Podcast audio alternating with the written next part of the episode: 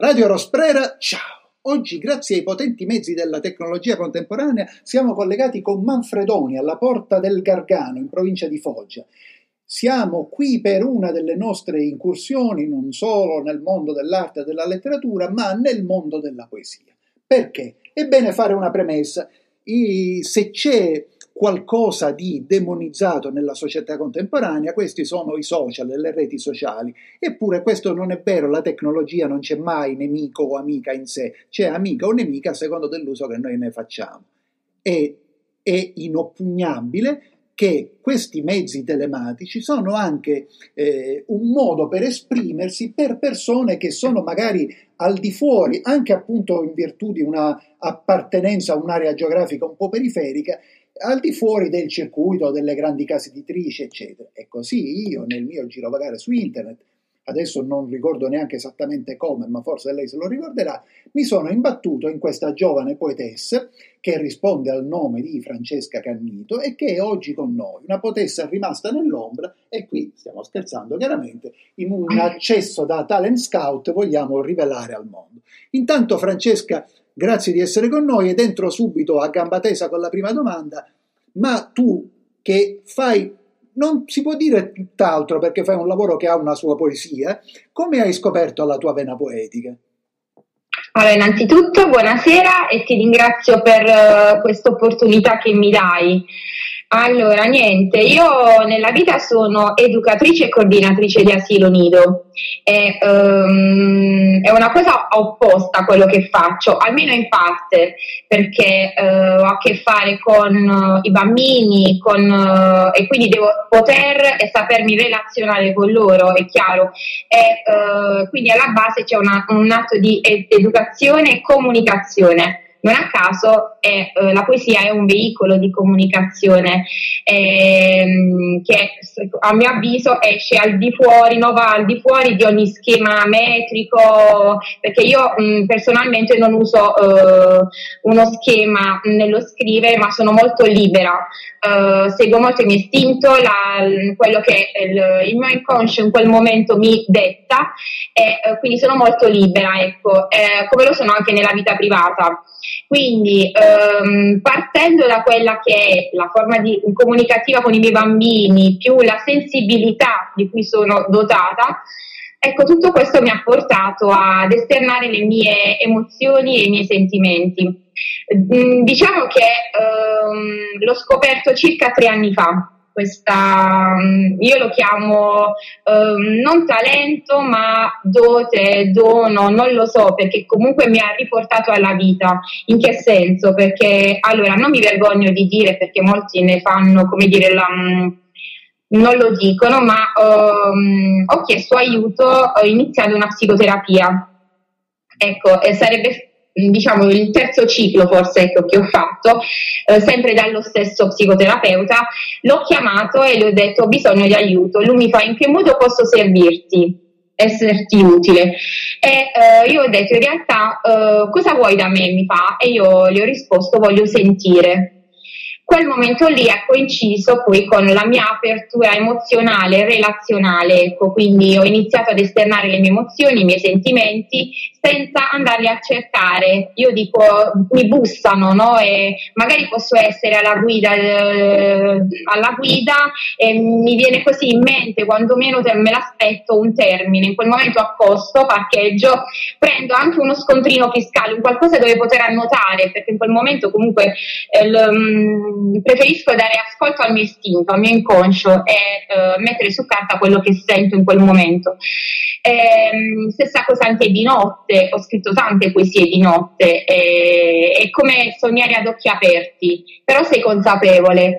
E, e, niente, quindi nel momento in cui ho iniziato a sentire e quindi a, a sentirmi viva, e ho dato sfogo a questa mia passione e quindi sono circa tre anni che scrivo ripeto, senza seguire alcuno schema. Eppure è curioso quello che dici perché, come dire, che io chiaramente non metto in dubbio, però perché leggendo le tue poesie, che poi magari, magari mm. in corso d'opera ce ne leggerai anche una, e si ha eh, l'impressione di un lungo lavorio, forse un, un lavorio interiore che precede la scrittura, però insomma, per quello che vale la mia opinione, c'è anche una competenza dal punto di vista del suono, della metrica e anche della gestione del simbolo, che nella poesia non è per niente una cosa semplice, che insomma sembra appunto provenire da uno sfacelo interiore.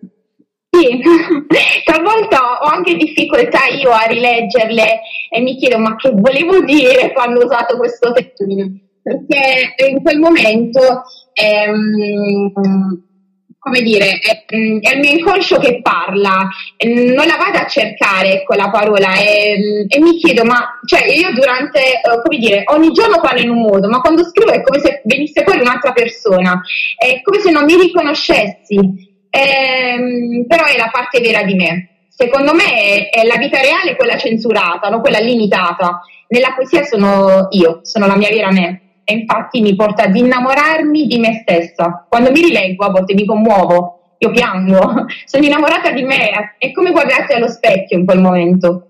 Quindi la poesia è auto- autenticità o comunque che cos'è certo. per te la poesia? Come? Che cos'è per te la poesia? La poesia per me è vita, la poesia è aria, è acqua, per me è fondamentale, cioè io non riuscirei a immaginare la mia vita senza la poesia perché mi ha ridato la vita, anzi forse mi ha dato la vita perché ero morta, prima ero spenta. Quando ho iniziato a sentire, allora è come se ci fosse stato in me uno scossone a livello emozionale. Ehm, ecco perché sono così libera mh, mm, da un punto di vista emotivo e relazionale che poi nello scritto in realtà non, non seguo uno schema metrico, uh, uso molte meta- metafore, questo sì, eh, metafore che poi la, rendono la mia poesia molto melodica, ecco, non... Um, suona, mi piace, quando mi rileggo comunque mi piace, nonostante io non usi mh, met- uh, rime perché non mi piace la rima mi darebbe molto di filastrocca, ecco. E, e, niente, quindi è vita per me. Beh, questo è un limite. Ed è un'ottima forma di comunicazione. È un limite, o meglio, una caratteristica che la poesia italiana ha, perché in realtà la poesia italiana storicamente non usa molto la rima. Chiaramente ci sono grandi, mm-hmm. poeti, grandi poeti esatto. utilizzata, però alla fine ecco, insomma, anche l'infinito di Leopardi non è in rima, chiaramente con le dovute certo. però c'è una metrica diciamo molto, molto precisa, però... Ma senti, ma tu c'hai qualcosa così a portata di mano che ti andrebbe di leggere? Sì, sì, mm, sì. Ah, le mie prime poesie che ho stampato in realtà, perché non ho mai pubblicato, eh, non so cosa in realtà non so il motivo, ecco, però sarà forse perché mi sento ancora impacciata, non ho ancora quella sicurezza che mi porta a pubblicarle, però so che potrei essere di aiuto a molte persone che hanno affrontato un periodo particolare della propria vita, ecco. Quindi io suggerisco anche a mia figlia che ehm, ha il dono invece del disegno, della pittura, di seguire questa sua vocazione perché comunque eh, ti porta ad esternare le tue emozioni e a stare meglio eh, nel bene e nel male, perché poi alla fine non esistono le emozioni positive o quelle negative. Io vivo in maniera passionale qualsiasi emozione, dalla rabbia alla paura all'amore eh, e niente. Eh, sì, potrei leggere qualche, non lo so. No, anzi, mm. mentre tu cerchi, io diciamo così affino questo, provo ad affinare questo pensiero, anzi, la poesia non nasce necessariamente dalla sofferenza, ma certo se alcuni no. grandi poeti, da Leopardi a Baudelaire, non avessero sofferto, non avrebbero scritto. Esatto. In realtà la loro sofferenza è gioia per noi o per quelli di noi, insomma, che si appassionano a ciò che hanno scritto o che entrano semplicemente in ciò che loro hanno scritto. Sì, sì, in effetti, mh, mm, ripeto, le mie poesie spaziano, vanno da quella che magari ehm, evoca rabbia, eh, rancore, perché le prime sono molto dark, le definirei ecco, rispetto alle ultime. Nelle, nelle, ultime mi sono sciolta, parlo di me come donna, come eh, donna solare, vitale, faccio venire fuori mh, senza alcuna censura magari la passione, il desiderio Uh, anche carnale, ecco, non soltanto emozionale. Le prime invece sono molto più, mm, più dark perché c'è molta rabbia rancore nei confronti di determinate persone o comunque eventi. E non lo so se... Mm, non lo so, posso leggere qualcosa magari? Sì, sì vai. Sto scegliendo perché sono indecisa, per me io, eh, secondo me, insomma, le, le, partorisco le mie poesie, quindi è come se fossero figlie Allora, qui ci sono le prime, magari, allora un attimo che do un'occhiata all'indice. Mm. Mentre tu cerchi nell'indice, ti faccio sì. una domanda semplice che sembra quasi da show televisivo, però forse poi anche un suo perché. Ma la poesia è donna, cioè al di là del fatto che la poesia è una parola femminile e che in realtà quando si protesta per la parità di genere non si tiene conto del fatto che tutte le cose belle sono femminili, la poesia, l'arte, la letteratura, la pittura, la scultura, la filosofia, la musica, tutte le cose, la musa, pensiamo solo a qual è il maschile della parola musa. Eh, quindi la poesia è donna? Sì, perché eh, poco fa ho usato il termine partorire, no? Eh, e quindi è la donna che partorisce. E in quel momento mi sento Africa, mi sento madre terra, mi sento donna e madre. E le poesie sono questo per me. Io partorisco emozioni, quindi sono donna e la poesia è donna. Sì, sì. Bene, che cosa Quindi non ci vedo nulla di maschile. Allora, niente, magari potrei leggere una che si intitola Incanto. Mhm. Allora, vorrei poterti donare la mia musica per farti vibrare, pizzicando le corde del tuo cuore e toccare il profondo come un tamburo percosso. Vorrei poterti donare le mie mani per cullare il tuo sonno come ognunate in fasce. Vorrei poterti donare i miei piedi per camminare su un tappeto di frasche e di spine ed ascoltare lo scricchiolio dei giorni persi. Vorrei poterti donare i miei occhi per guardare ciò che la tua mente non vede. Vorrei poterti urlare non temere, non essere schiavo della tua paura. È una donna cattiva, ti blocca, ti spezza, ti paralizza. Prosegui il tuo cammino fino a quella porta. Spalancala, godi della luce che ti penetra accecante. Fatti avvolgere dal telo dell'incanto. E se nuvole oscure occultano il silenzio, tu lasciale esplodere. Sono gocce di sangue e sacralità, figlie della libertà. Non aprire l'ombrello, spogliati dei tuoi ripari, lasciati imbrattare e danza impazzita con lacrime di gioia. Questa mi piace, ehm, è una delle prime che ho scritto, eh, che segna quasi il passaggio no, dalla eh, Francesca Dark a quella più, eh, più, più, donna, più vera, direi, più, che ha lasciato un po' il rancore, la rabbia, no, che si lascia un po' scivolare le cose addosso. l'ho chiamata incanto perché è quello che poi mi sono detta, tu vali, eh, quindi innamorati di te stessa, coltiva quello che i tuoi sogni, le, i tuoi desideri, le tue passioni e, e, e niente, apriti alla vita.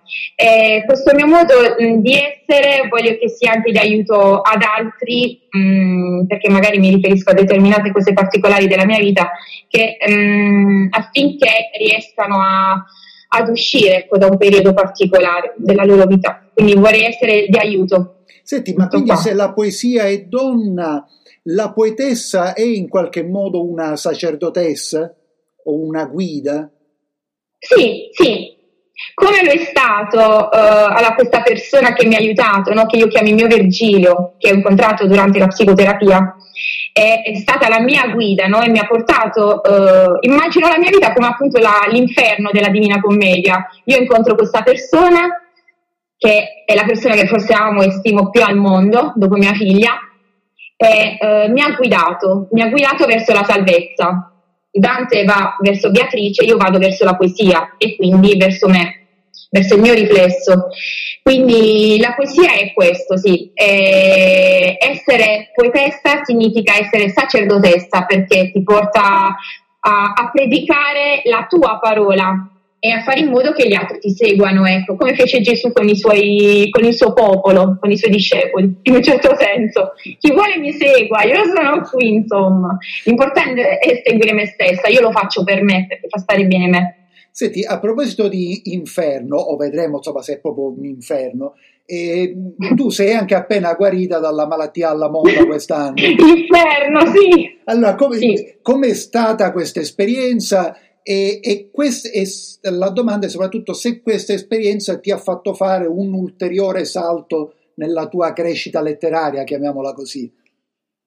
Allora sì, io due giorni fa sono risultata per fortuna negativa al secondo tampone, quindi ho vissuto più di due settimane di isolamento per Covid e durante questo periodo mh, di positività uh, ho scritto due o tre poesie quindi può, uh, l'isolamento ecco, può portare, e il distanziamento sociale può portare ad una solitudine che non è mm, secondo me un qualcosa di negativo, anzi io nella mia solitudine, vista come un periodo di riflessione, di uh, meditazione, ho scoperto me stessa.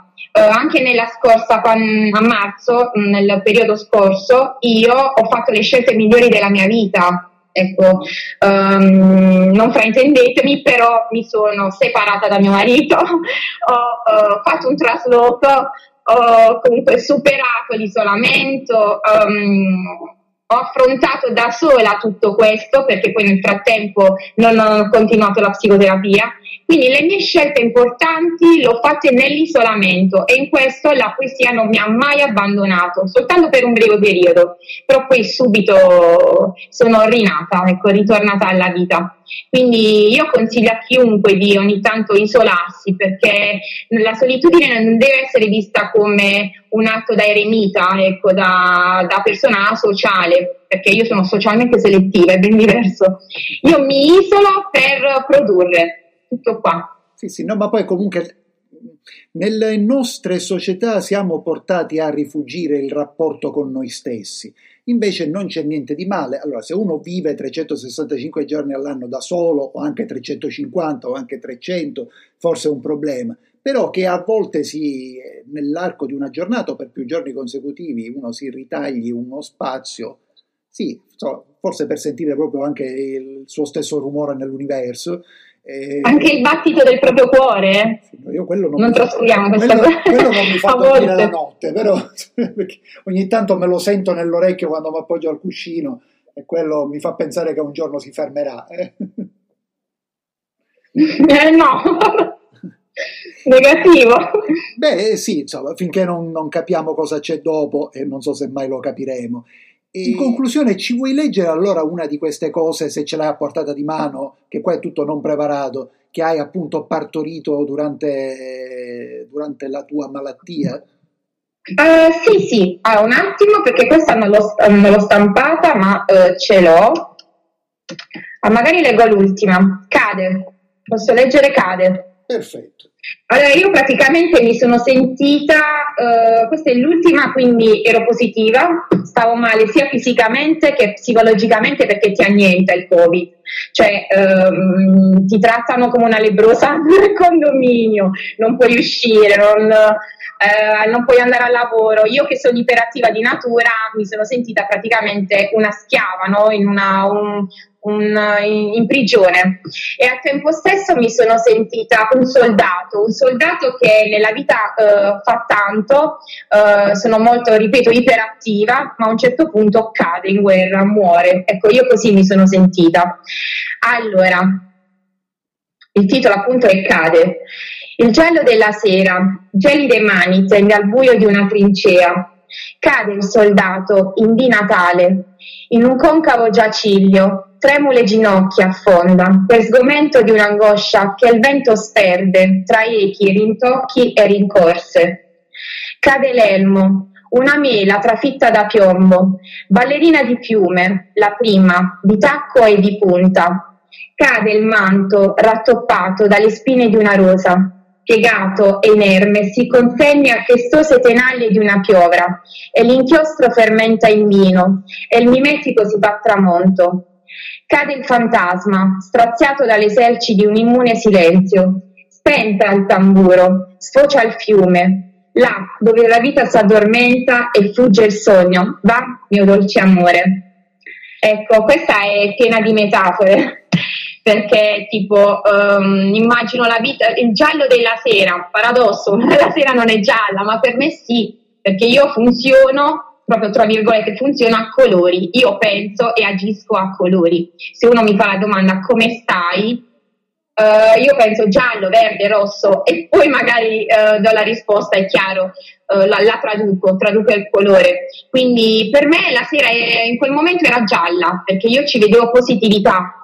E, um, il tamburo sfocia al fiume dove, la vita, esatto, dove la vita si addormenta, quindi eh, immagino un fiume eh, che sfocia verso il mare, verso il lago e quindi comunque trova in un certo senso soddisfazione no? Del, per essere, perché anche l'acqua ha una vita, no? Ha la sua vita e, e ha modo di vivere. Ecco, io immagino questo soldato che dopo uh, una guerra, dopo comunque um, tutto quello che ha passato, uh, si addormenta e per me nella morte comunque vive, ecco, ride, come dire, è anche difficile da spiegare, ecco, mi rileggo e dico ma che cosa è nella sofferenza che il soldato trova la vita, secondo me. Mm, io mi sono trovata così durante il Covid. Sono morta ma sono rinata e ho prodotto, ho partorito queste tre poesie in due settimane. E questo mi sembra un enorme messaggio di speranza, ma speranza né vacua certo. né retorica,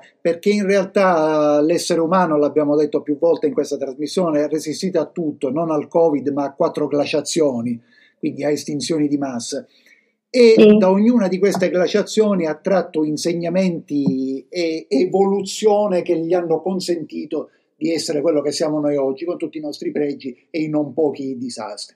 Bene, a proposito di colore, in conclusione vorrei segnalare agli ascoltatori che sembrava che io e Francesca ci eravamo messi d'accordo perché siamo entrambi di rosso vestiti. Io non ho il rossetto mia, però insomma, per fortuna ancora questo no. E...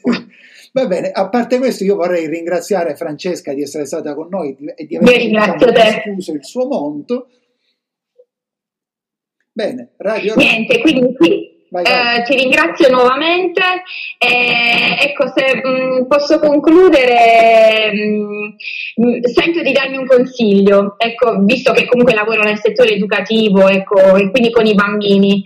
Um, mi piacerebbe che un po' tutti, che mh, mm, se, se, soltanto si potessero aggiornare i programmi ministeriali, ecco, perché comunque eh, siamo ancora una scuola vecchio stampo che non si aggiorna. Invece gli insegnanti, come anche lui era la maestra di mia figlia, Uh, faceva sì che uh, allora non insegnava il bambino uh, ad imparare la poesia a memoria, a ripeterla, poi magari chiudeva il libro, non si ricordava neanche più quello che aveva letto.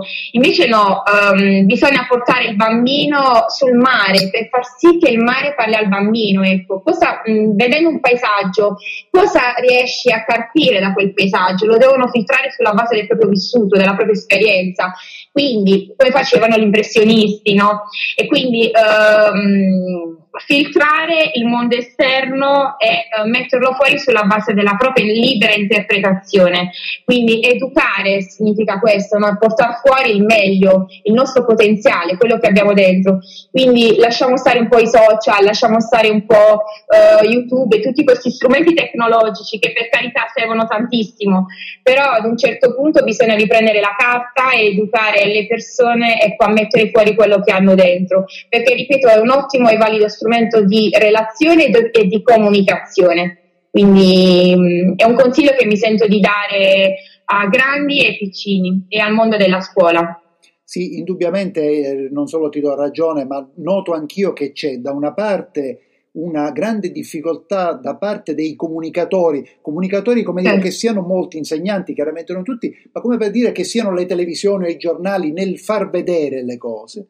E infatti posso dire che a me quello che ha colpito quando mi è capitato di leggerlo nelle tue poesie è che appunto vanno avanti per immagini in un mondo in cui invece la letteratura, la poesia, la canzone vanno avanti per spiegazioni, il che è esatto. insopportabile.